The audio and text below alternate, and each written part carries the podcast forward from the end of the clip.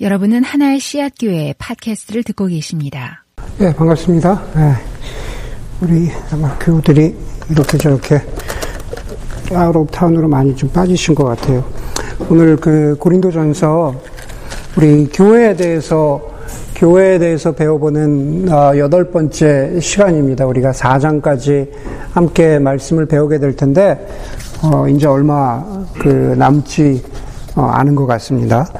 그래서 오늘 3장 9절에서 17절까지 어, 본문을 가지고 우리가 함께 말씀을 나누도록 하겠습니다. 여러분들은 혹시 기회가 된다면 꼭 가보고 싶은 어떤 교회 건축물이 있으세요? 예, 여러분들이 방문해 보고 싶은 어, 좀더 넓게는 기독교 건축물이라고 할 수 있겠죠? 예, 그런 게 있는지 모르겠습니다. 아마 제가 이런 질문을 드리면은 많은 사람들이 아 나는 뭐 유럽에 어디에 어디에 성당에 가보고 싶다든지 뭐 그런 유명한 교회에 가보고 싶다든지 아, 그런 곳을 떠올릴 것 같습니다. 뭐, 뭐 저도 당연히 그런 곳에 한번 가보고 싶습니다. 질문을 조금 바꾸어서 드려보겠습니다. 저와 여러분들이 저와 여러분들이 과거로 돌아갈 수 있다면 다시 가보고 싶은 교회가 있으세요? 내가 다시 뭐 초등학교 때로, 내가 다시 뭐 중학교 때로, 뭐 이렇게 과거로 어 돌아가고 싶, 돌아갈 수 있다면은 내가 다시 그 교회로 한번 돌아가서 신앙생활을 해보고 싶다라고 하는 그런 교회가 있는지, 혹은 미국의 다른 지역이나 아니면은 한국을 방문한다면 어, 내가 예배에 참석해보고 싶다라고 하는 그런 생각이 드는 교회가 있는지 모르겠습니다. 설교를 준비하면서 저에게도 스스로 이 질문을 한번 던져보았습니다.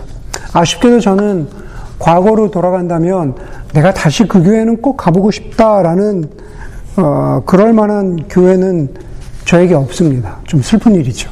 네, 사실 슬픈 일인데 없습니다. 그렇지만 제가 기회가 된다면 어디 방문해 보고 싶은 그런 교회들이 있습니다. 한국의 어떤 한두 개의 교회는 한번 가보고 싶다라는 생각이 드는데 거기는 이렇게 큰 교회가 아니라 되게 조그마한 교회들인데 좀 한번 가보고 싶은 그런 교회가 아, 있습니다. 제가 살았던 그 메릴랜드를 다시 가볼 기회가 있다면 어, 볼티모어 인근에 위치한 Christ 아울 킹 장로교회에 아, 다시 한번 아, 방문해 보고 싶습니다. 어, 그 교회는 저에게 저에게 목사였던 물론 제가 그 교회를 다닌 적은 없습니다. 예, 책으로 만나서 책으로 만나서 저에게 목사였던 아, 유진 피러슨이 30년 가, 가까이 목회한 아, 교회입니다. 사실 제가 메릴랜드에 4년이나 살아, 살면서 아무 때나 가보면 되지라고 생각을 했는데 어, 결국은 방문해 보지 못하고 떠났어요. 그래서 어, 지금 그게 두고두고 마음에 좀 아, 마음에 좀 아, 아 쉬운 마음이 좀 있습니다. 아, 제가 올해 2018년에 가장 어, 나오기를 기다렸던 출간되기를 기다렸던 책을 이번 주에 받았습니다. 좀 전에 말씀드렸던 어, 유진 피러슨 목사님의 어, 마지막 책입니다. 어, 책 제목이 어, 물총새에 불이 붙듯 어, 이런 아, 책입니다. 물총새. 새라는 새 중에 물총새가 있나 봐요. 사실은 아, 그 어떤 그 영어 시에서 어, 한 구절을 따와서 제목을 붙인 그런 책입니다. 물총새에 불이 붙듯이라고 하는 아, 그러한 설교집입니다. 유진 피러슨 목사님은 아, 자신의 회고록에서 어, 이런 말씀을 하고 계세요. 자기가 주일 예배 가기 전에 스코틀랜드의 목사였던 알렉산더 화이트 목사의 설교를 어, 매주 주일 아침에 한 편씩 읽고 갔다. 다시 말해서 유진 피러슨이 예배에 가서 예배를 인도하기 전에 자기 집에 앉아서 새벽에 새벽에 알렉산더 화이트 목사의 설교를 한 편씩 읽고 갔다라는 거죠. 유진 피러슨 목사님은 그 책에서 밝히듯이 알렉산더 화이트를 자기의 목회자로 여겼어요. 자기의 목회자로 여겼어요. 저도 그렇게 하려고 합니다. 물총새에 불이 붙듯이라고 하는 이 설교집이 드디어 나왔는데 제가 기다리던 그 책이 드디어 나왔는데 아마 저는 주일 오후가 되지 않을까 싶습니다. 이제 사역을 마치고 집에 가서 주일마다 아, 두 개도 아니고 주일마다 아, 책을 통해서 그분의 설교를 듣는 거죠. 저도 설교가 필요하잖아요. 예, 설교를 주는 것뿐만 아니라 저도 설교가 필요하기 때문에 사실 저는 남의 설교집 안 읽거든요. 예, 남의 설교집 책을 참 좋아하는데 설교집은 사지 않아요. 예, 설교집은 사지 않습니다. 아, 주일 오후에 그래서 유진 피러슨의 아, 설교를 한 편씩 읽으려고 합니다. 아, 그 설교집은 그의 책을 좋아하는 저 같은 사람들을 위한 독자를 위해서 쓴 설교가 아닙니다. 유진 피러슨의 제가 자주 인용하고 하는 유진 피러슨의 유명한 책들이 쓰여지고 출간되기 전에 다시 말해서 유진 피러슨이 1960년대부터 1980년대까지 30년 동안 먼저 사역을 하고 사역하는 동안에 쓰여졌던 설교들인 거죠. 다시 말해서 유진 피터슨이 Christ Our King이라고 하는 Christ Our King 장로교회라고 하는 그 교인들에게 전했던 설교입니다. 아. 다른 말로 하면 그 설교들은 사람이 없으면 존재하지 않았을 설교라는 거죠. 아. 그래서 저는 제가 어, 오늘부터 시작해서 유진 피러슨의 설교를 주일마, 주일 오후마다 한 편씩 읽으면서 마치 제가 메릴랜드 그 교회의 회중석에 앉아 있는 그런 마음으로 어, 설교를 읽으려고 합니다.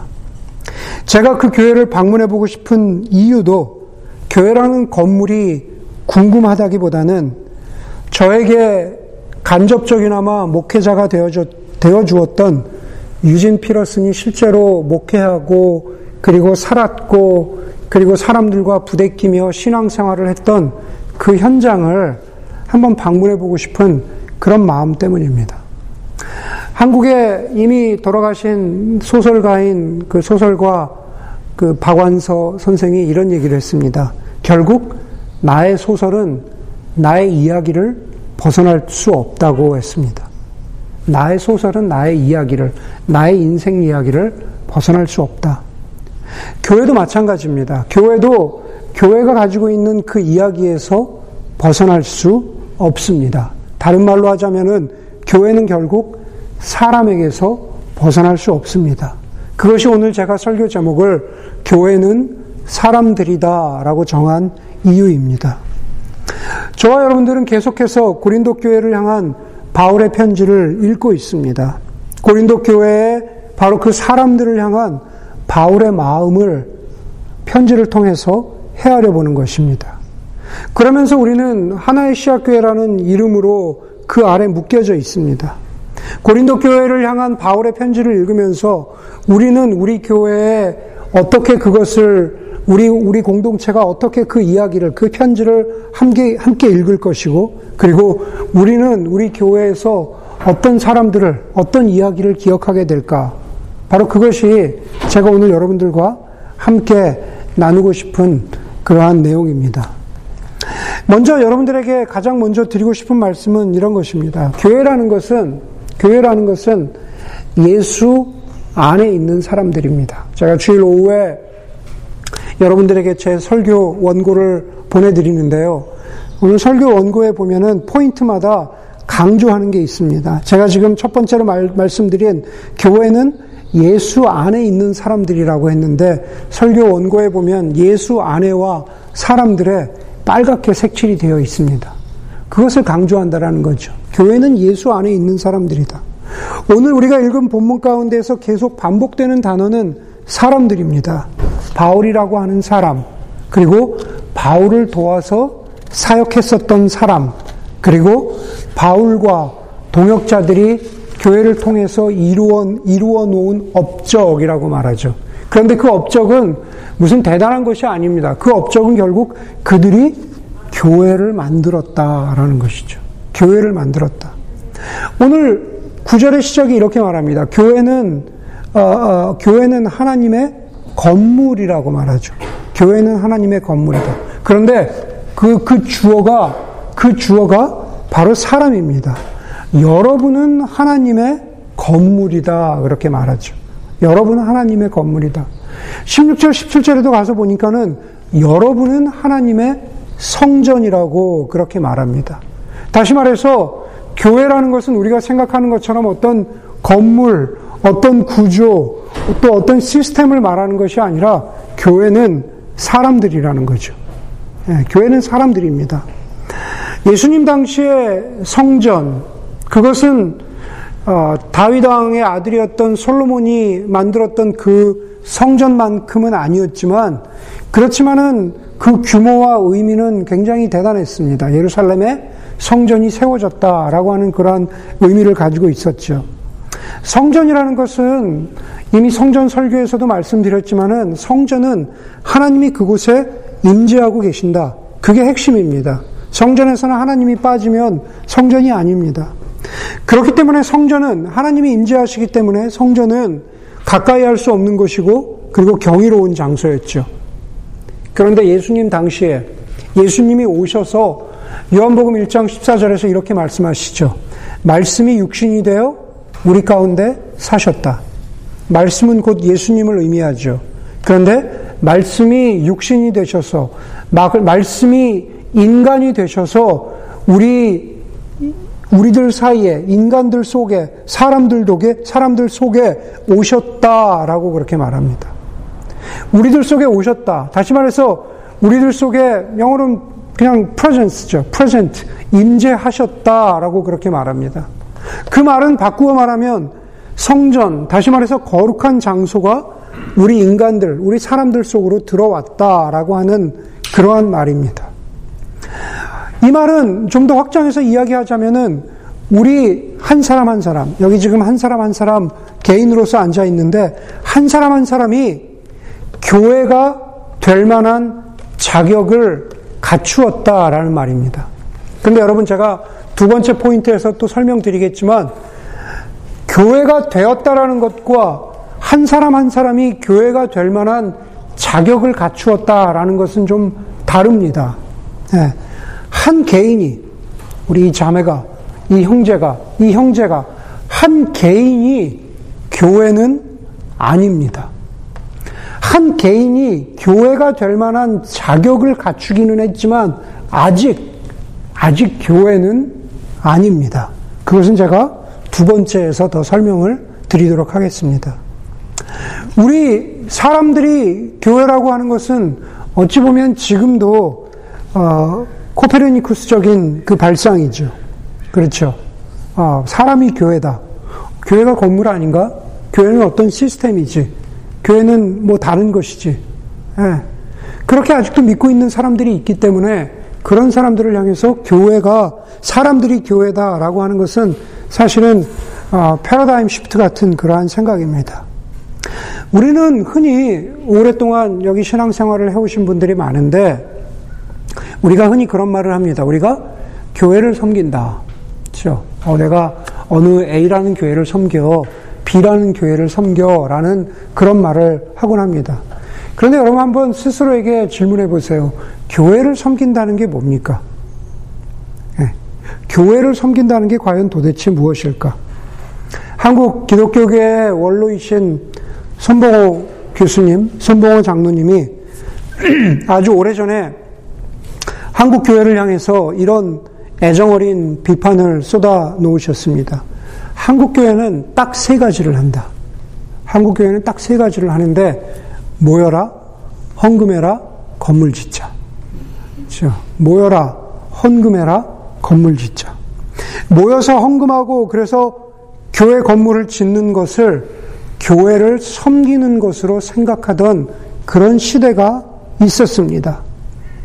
혹은, 혹은 교회를 섬긴다는 것을 목회자의 권위에 도전하지 않고 목회자가 하자는 대로 하는 것을 교회를 섬기는 것으로 오해하던 그러한 시대도 있었습니다.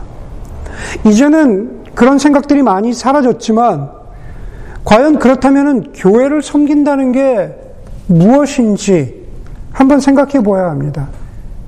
제가 교회를 섬긴다는 건 무엇, 무슨 뜻일까? 목회자가 이 교회를 섬긴다라는 것은 무슨 뜻일까? 결국 그 모든 질문에 대한 해답은 여기에서부터 시작해, 시작해야 하는데 그것은 뭐냐 하면은 결국 교회는 사람들이다라는 원칙에서부터 시작해야 합니다. 그런데 제가 강조했다 그랬죠. 교회는 예수 안에 있는 사람들이다. 교회는 사람들이다라고만 그렇게 우리가 이해를 하면은 어, 사실은 그것조차도 위험해질 가능성이 있습니다. 무슨 얘기냐면은 교회는 사람들이다라고 이야기하면은 사람이 주인이 될 가능성이 있기 때문에 그렇습니다. 이 사람이 교회, 이 사람이 교회이고, 이 사람이 교회이고, 이 사람이 교회라면은 이런 사람들이 교회를 이룬다면 하나님 대신에 예수 그리스도 대신에 사람이 주인이 될 사람 사람이 주어가 될 가능성이 다분하기 때문에 그렇습니다. 몇 사람의 생각이나 몇 사람의 경험이나 혹은 그 교회가 속해 있던 시대의 가치관이 교회를 휩쓸 수 있기 때문에 그렇습니다. 그렇기 때문에 여기서 더 강조해야 하는 것은 교회는 예수 안에 있는 사람들이라는 거죠. 교회는 교회는 아주 심플하게 얘기하면 예수 안에 있는 사람들입니다. 마르틴 부버라고 하는 위대한 유대인 철학자가 이런 이야기를 했습니다. 다른 사람을 만나는 것이 위대한 경험이기는 하지만 가장 위대한 경험은 아니라고 했습니다. 그것은 교회에만 해당되는 것이 아니라 가령 이 두 사람이 만난 것이 참 값진 경험이죠. 두 사람이 만나서 결혼까지 한 것은 예를 들어서 얘, 는 아니죠. 실제로 결혼했으니까. 네, 네, 참 좋은 경험입니다. 위대한 경험이긴 하지만 가장 위대한 경험은 아니라고 했습니다. 그러면서 마르틴 부버가 계속해서 이야기하기를 이렇게 말했습니다. 우리 인간이 다른 인간을 위해서 해줄 수 있는 가장 위대한 일은 그 사람의 가장 깊은 내면에 있는 그 사람다운 것이 무엇인지를 찬찬히 알아보고 그리고 인정과 격려를 통해 그것을 굳게 다져주는, 다져주고 확인시켜주는 일이라고 했습니다. 네. 아주 심플하게 얘기하면 이 사람 때문에 이 사람이 인간 된다 그 얘기예요. 그렇죠? 네. 별거 아닌 인간이었는데 이 사람 때문에 이 사람이 그나마 인간 굿이라고 산다. 아, 이게 사람이 만나는 가장 위대한 경험이라는 거죠. 그렇죠? 당황스럽지 않으시죠? 네, 괜찮으세요? 네, 바로 그렇다는 겁니다. 여러분, 그것은 개인적인 관계에서 뿐만 아니라 교회에서도 마찬가지라는 거죠. 교회가 사람들이라고 했을 때 사람들이 모여 있는 것이 그것이 의미가 있지만, 그러나 예수 안에 한 사람이 예수 안에 있도록 하는 일, 한 사람이 한 사람의 존재 가운데 말씀이신 예수 그리스도가 임재하도록 하는 일, 그리고 그 사람이 사람들 속에 들어가서 교회가 되도록 하는 일, 그게 바로 가장 위대한 경험이라고 어, 마르틴 부부의 이야기를 빌려서 이야기하자면 그렇게 말씀드릴 수 있을 것 같습니다. 오늘 본문 14절 이하에 보니까는 이렇게 말하죠.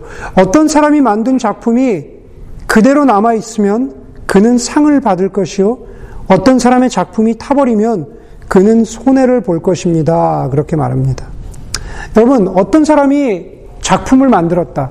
여기서 어떤 사람은 사도 바울이 자기를 빗대어서 하는 얘기입니다. 사도 바울이 자기가 고린도 교회를 열심히 어, 세우려고 애를 썼는데 다시 말해서 사도 바울이 고린도 교회에 있는 교인들을 사람들을 열심히 섬기려고 애를 썼는데 그 사람, 그 작품이 그 마스터피스가 그대로 남아 있으면 그건 참 귀한 일인데 그 작품이 사라져 없어져 버리면 그것은 값어치 없는 일이 된다라고 하는 겁니다.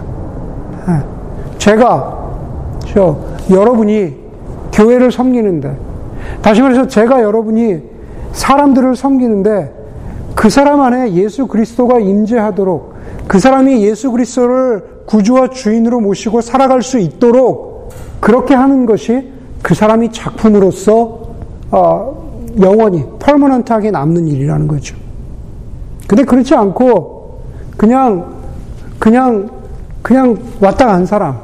그냥 그렇게 스쳐 지나간 사람, 아, 교회에 바른 담갔으되 그러나 정말로 예수 그리스도를 만나는 인격적인 경험을 하지 못했다면 사실 그 작품은 불에 타버리는 것과 같다라고 사도 바울은 조금 강하게 강하게 그렇게 말하고 있는 겁니다. 교회는 예수 안에 있는 사람들이라는 것을 레리 크랩만큼 잘 설명한 분도 드뭅니다. 우리가 모였을 때, 아까 가장 위대한 경험이라고 했죠. 교회는 지금 우리가 이렇게 모여 있는데, 우리가 모였을 때 내 모습을 발견하도록 해주는 게 교회라는 겁니다. 여기서 내 모습은, 어, 너 오늘 화장이 잘 됐구나. 네, 오늘 화장 안 하고 왔네? 미안해요. 너 오늘 무슨 옷을 입었구나. 어? 너 오늘 뭐, 뭐 이렇구나. 그, 그런 내 모습을 발견해주는 그런 이야기를 하는 게 아니다라는 겁니다. 교회는, 교회는 내가 죄인이라는 것을 고백하는 바로 그 죄인과 그것을 듣는 동일한 죄인 사이에 휘장이 없어야 돼, 없어져야 되고 나중에는 그 역할이 바뀌어야 된다라는 거죠. 교회 와서는 교회 와서는 내가 죄인인데 하나님의 은혜로는 은혜가 없이는 살 수 없다라는 것을 고백하는 그 사람 그리고 그것을 듣는 또 다른 죄인 예. 그러나 결국에는 그 역할이 서로 바뀌는 거죠. 예. 다음 주에는 내가 죄인이라고 고백하고 내가 하나님의 은혜와 사랑 없이는 살 수 없다라고 고백하고 그것이 참으로 교회가 어떤 사람이 자신의 본 모습을 발견해 준다라고 하는 바로 그런 그런 의미라는 거죠. 바로 그것이 교회가 예수 안에 있는 사람들의 모임이라는 겁니다.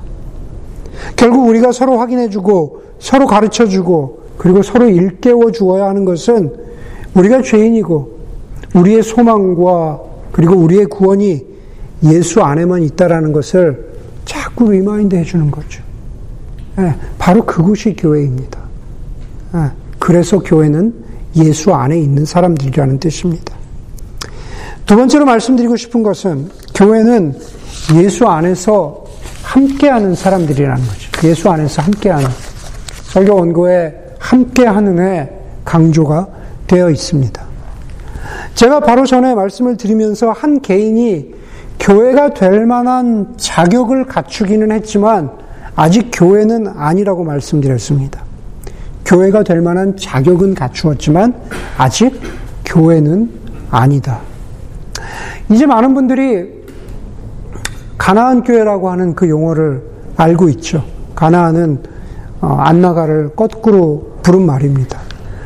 오해가 안 나가는 교인들, 그렇죠? 교회를 나가지 않는 교인들, 그렇죠? 그래서 알고 있는지 알았는데 모르는 사람도 있었나 봐요. 네, 안 나가, 안 나가 교인이죠. 안 나가 교인, 안 나가 교인.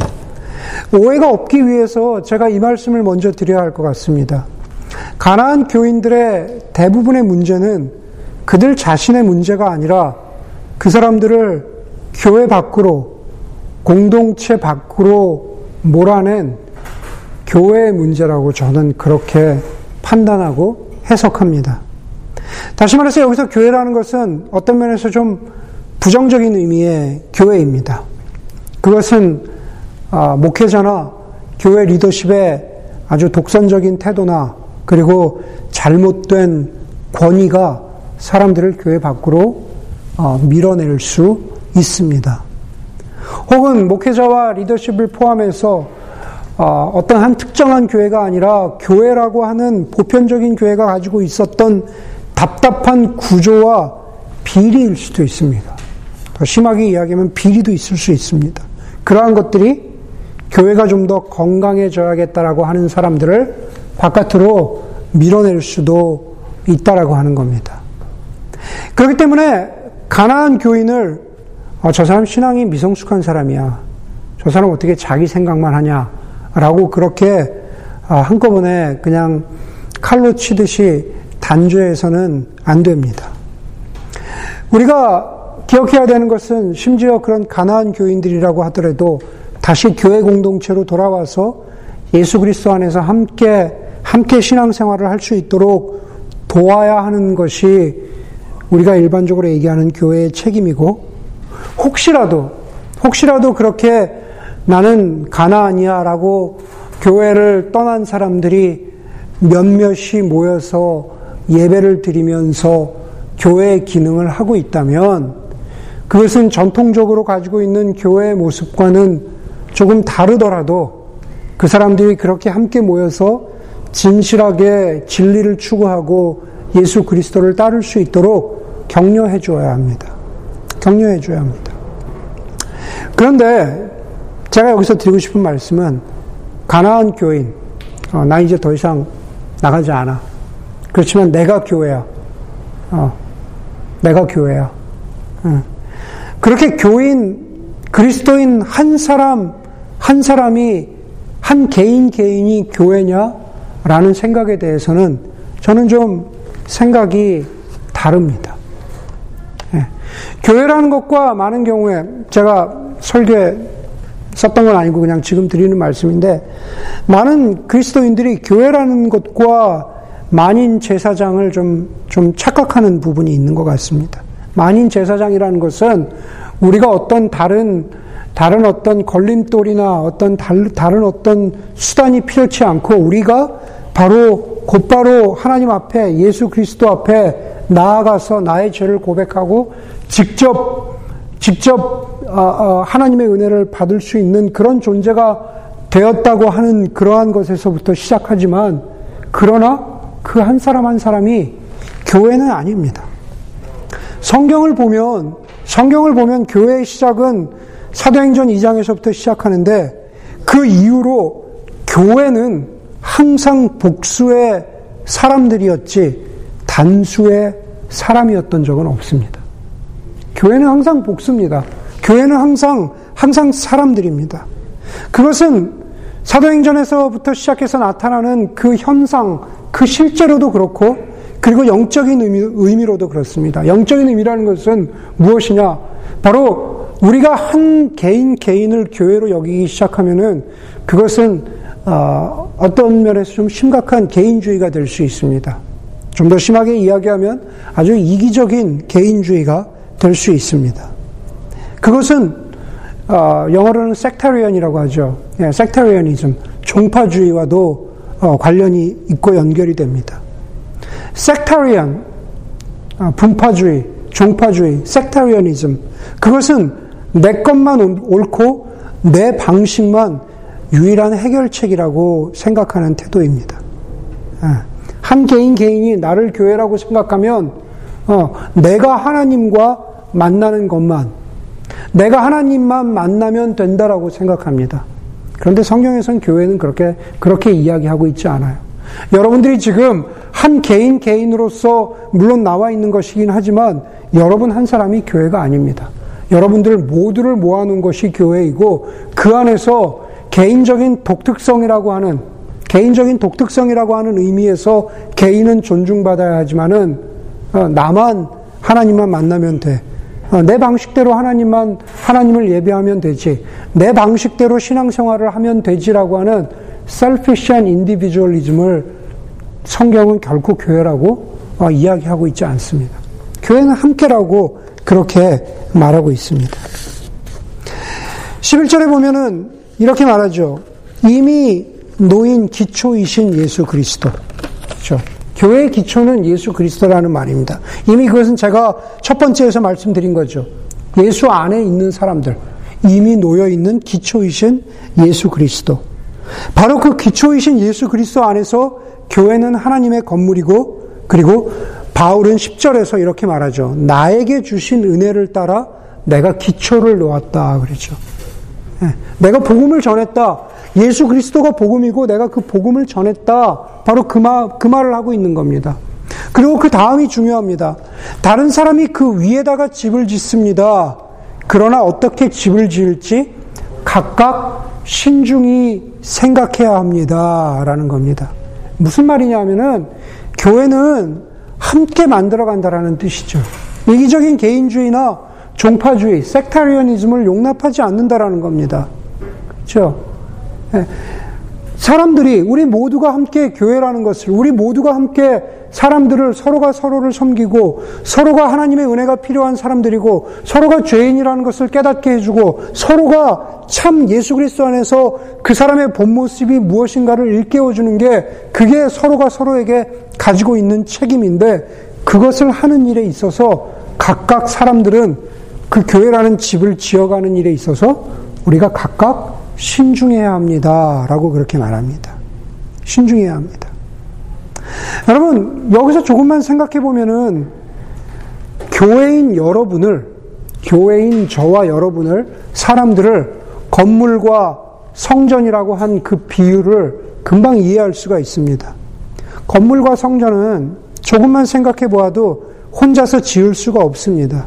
많은 사람들의 은사와 많은 사람들의 헌신을 통해서 지어져 가는 것이 그것이 교회입니다. 마찬가지로 예수 안에 있는 사람들이라고 하는 교회도 한 개인이 지을 수 없습니다. 바로 이 형제 하나를 이 형제 하나를 예수 그리스도를 닮아가는 존재로 예수 안에 있는 존재로 예수 그리스도의 성숙한 제자로 빚어가고 만들어가는 일에 우리가 함께 해야 된다는 거죠. 서로가 서로에게 그러한 존재가 되는데 그래서 우리가 함께 해야 된다는 겁니다. 그 공동체적이라는 거죠. 여러분 고린도전서 12장에 보면은 교회를 몸에 비유하죠. 사람의 몸에 비유합니다. 그래서 교회의 머리는 예수 그리스도다, 그리스도이시다. 그렇게 말한 다음에 우리 각각은 예, 팔이기도 하고 다리이기도 하고 눈이기도 하고 귀이기도 하다라고 몸의 비유해서 설명을 합니다. 고린도전서 12장에 있는 비유를 지금 여기 3장 건물의 비유로 가지고 오면은 이렇게 말할 수 있을 거 이렇게 말할 수 있습니다. 지붕이 예, 지붕이 벽돌어 나는 네가 필요 없다라고 할 수 없고, 그렇죠? 문이 문이 지붕더러 어, 나는 지붕이 아니니까 건물에 속하지 않아. 라고 그렇게 말할 수 없다라는 겁니다. 한 건물이 지어져 가는 데는 문이든 지붕이든 벽이든 창문이든 모든 것들이 필요하고 그것은 신중하고 조심하게, 조심스럽게 세워져 간다, 가, 세워져 가야 된다라는 거죠. 그래서 성경에서 건물을 세운다, 교회를 세운다라고 했을 때 그 세운다라고 하는 그 단어와 우리가 그런 말 많이 하죠. 야, 좀 교회에서는 덕을 세워야지. 교회에서는 edifying 한다 그러잖아요. 그치? edification. 교회에서는 우리가 좀 덕스럽게 이야기해야지, 덕을 세워야지라고 했을 때 그 세운다라는 단어는 같은 단어입니다.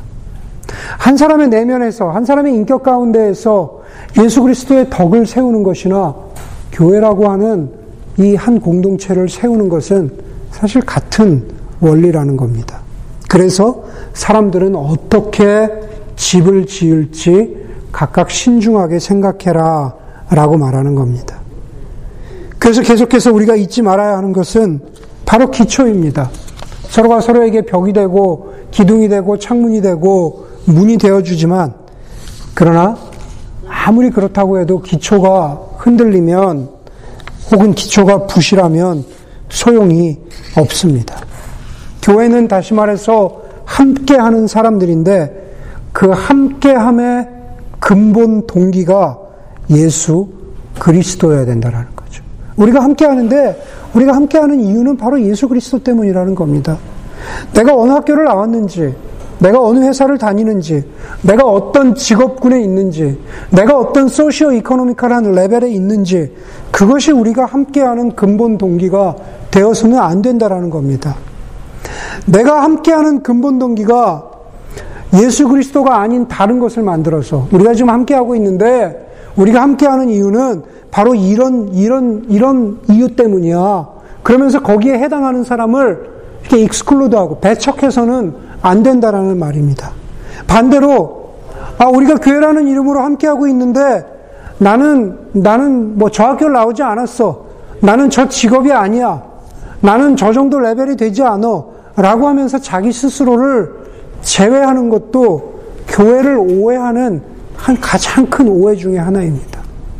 교회에 함께하면 예수 그리스도이기 때문에 누구를 배척하거나 혹은 자기 스스로 스텝백해서는 안 된다라는 이야기를 하는 겁니다. 그게 예수 그리스도가 교회의 기초라는 그런 말입니다. 본 회펄 목사님은 신도의 공동생활이라고 하는 책에서 이렇게 말합니다. 내가 네, 다른 사람에게 형제나 자매가 되어질, 되어줄 수 있는 것은 예수 그리스도께서 나를 위해서 해주신 일 때문이고 또 다른 사람이 나에게 형제 자매가 되어줄 수 있는 것도 예수 그리스도께서 그를 위해서 해주신 일 때문이라고 했습니다. 다시 말해서 우리가 함께하는 것, 우리가 형제 자매라고 부르는 것은 예수 그리스도께서 저와 여러분들을 위해서 해주신 일 때문에 예수 그리스도께서 저와 여러분들을 위해서 십자가에서 죽으시고 그것 때문에 우리가 구원받고 은혜에 기대어서 살아간다라고 하는 그것 때문에 우리가 형제 자매라고 부르는 것이지 다른 어떤 이유, 다른 동기가 있어서 우리가 형제 자매로 부르는 그러한 공동체를 어, 이루고 있는 게 아니다라는 말을 하고 있는 겁니다. 네. 그러면서 보네포 목사님은 계속 이렇게 말합니다.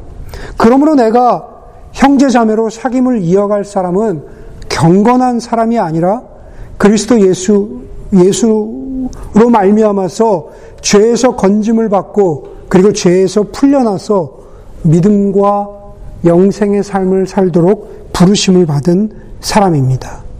즉 다시 말해서 예수 그리스도로 인해서 어떤 사람이 되었고 그리고 되어가고 있느냐가 우리의 형제 자매됨을 결정합니다. 그랬습니다. 여러분, 우리가 형제 자매로 부르는 것은 지금 이 자매가 굉장히 경건하기 때문에 어, 자매님 이러는 게 아니다라는 거예요. 예. 우리가 이 사람을 자매라고 형제라고 부르는 것은 예수 그리스도께서 그 사람에게 해주신 일과 그리고 지금 그 사람이 되어가고 있는 그 과정 그것을 보면서 그것을 감사해하고 그것을 감격해하고 나도 나도 그와 같은 사람이라는 것을 고백하면서 우리가 함께, 함께 해나가고 있기 때문에 그래서 형제 자매라고 부르는 것이라고 성경은 말하고 있습니다.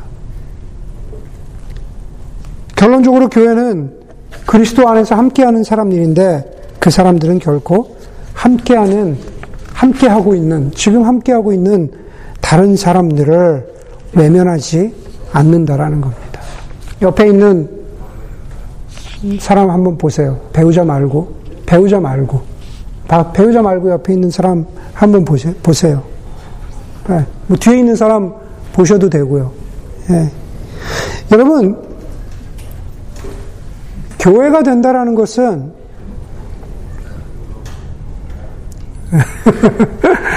여러분, 교회가 된다라는 것은 바로 옆에 있는 이 사람들을 떠나서 제가 늘상 말씀드리죠.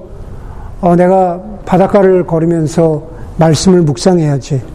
내가 조용한 기도원을 찾아서 기도하면서 내가 어, 누구처럼 되어야지. 고상한 책을 읽으면서 아 내가 영적으로 성숙해야지.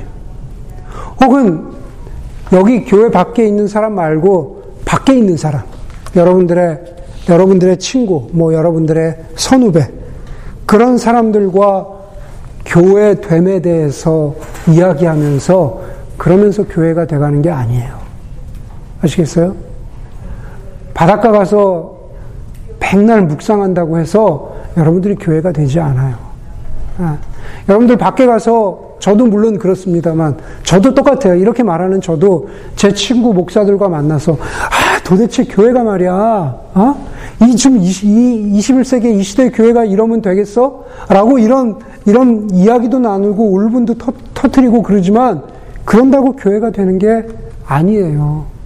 교회는 이렇게 돼야 돼. 이상적으로 밖에 나가서 백날 떠들어봐야 그래 그래봐야 교회 되지 않아요.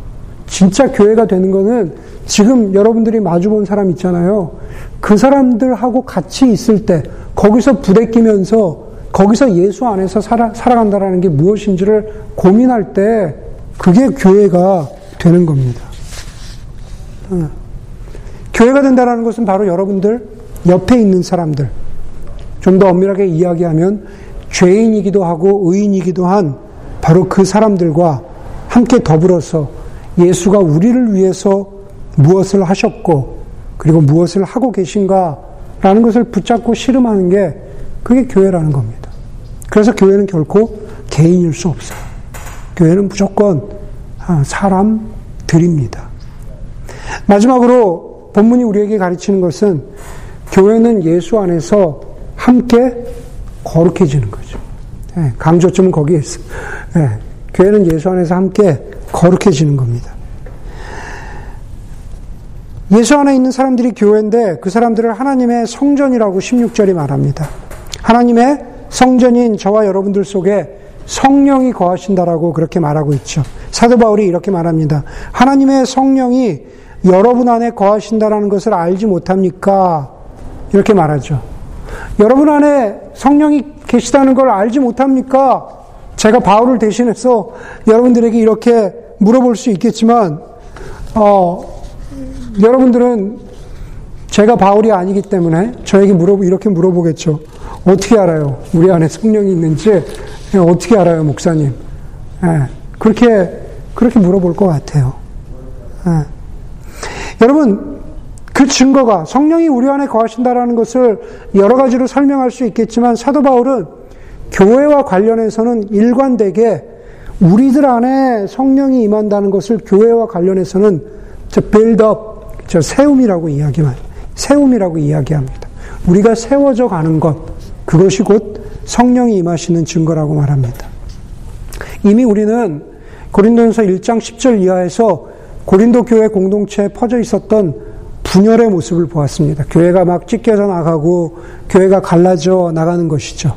분열은 세우는 것이 아니라 무너뜨리는 것이죠. 성령이 계시지 않는 증거입니다. 17절 한번 보세요. 17절에 보면은 누구든지 하나님의 성전을 파괴하면 그랬죠. 누구든지 하나님의 성전을 파괴하면 하나님의 성전이 뭐라 그랬습니까? 건물이요? 아니요. 하나님의 성전이 사람들이라니까요. 교회가 사람들이라니까요. 그런데 누구든지 교회를 사람들을 파괴하면 무너뜨리면 바로 그 뜻이죠. 네, 사람들을 무너뜨리면 어, 다른 자매를 혹은 형제를 비방하고 헛소문을 퍼뜨리고 영적으로 실족해 하면 저 그것은 하나님의 성전을 파괴하는 거죠. 그것은 성령이 있는 증거가 아니죠. 그것은 성령을 근심하게 하는 그러한 행위인 거죠. 예. 그러나 성령이 교회 안에 머물면 성령이 우리들 속에 거하시면 우리는 서로 세워나가죠.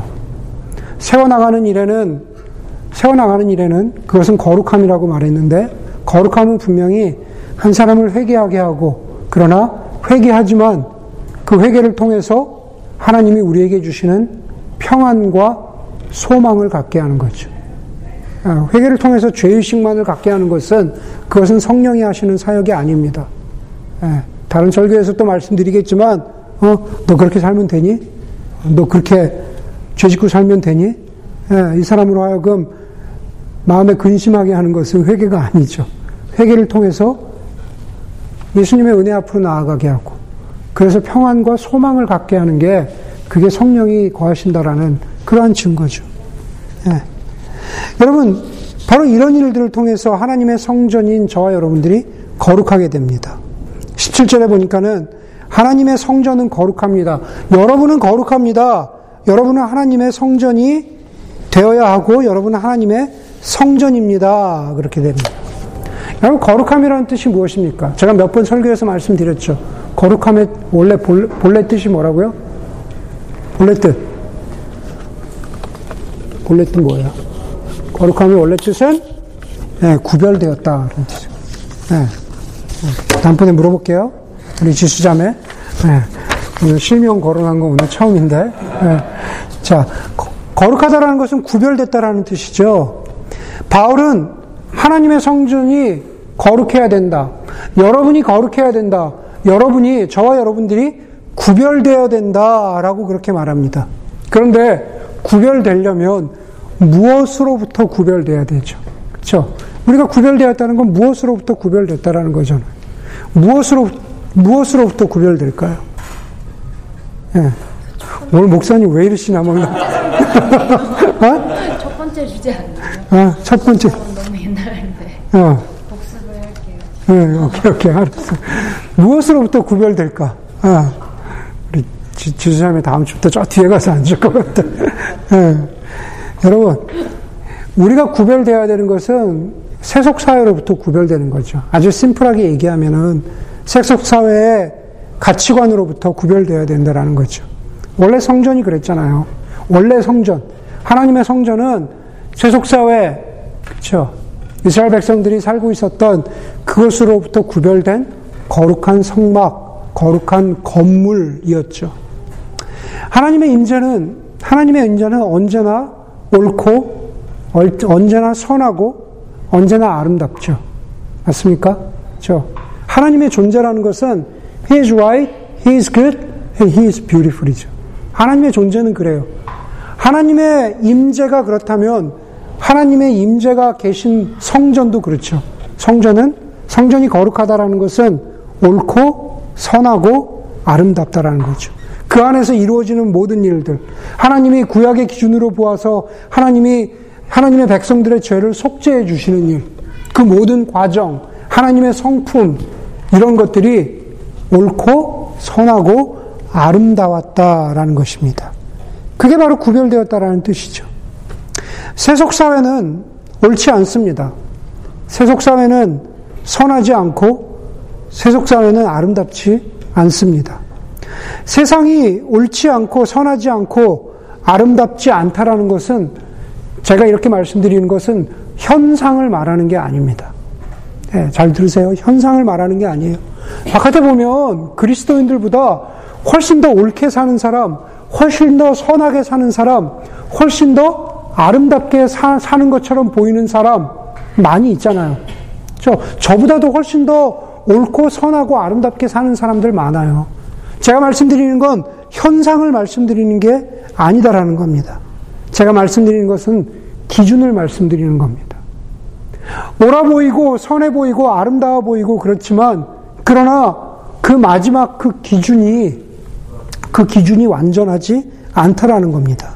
부분적으로 세속 사회는 옳고 선하고 아름답지만 그러나 그러나 예수 그리스도만이 완전하게 그 기준에 있어서 선하고 옳고 아름답습니다.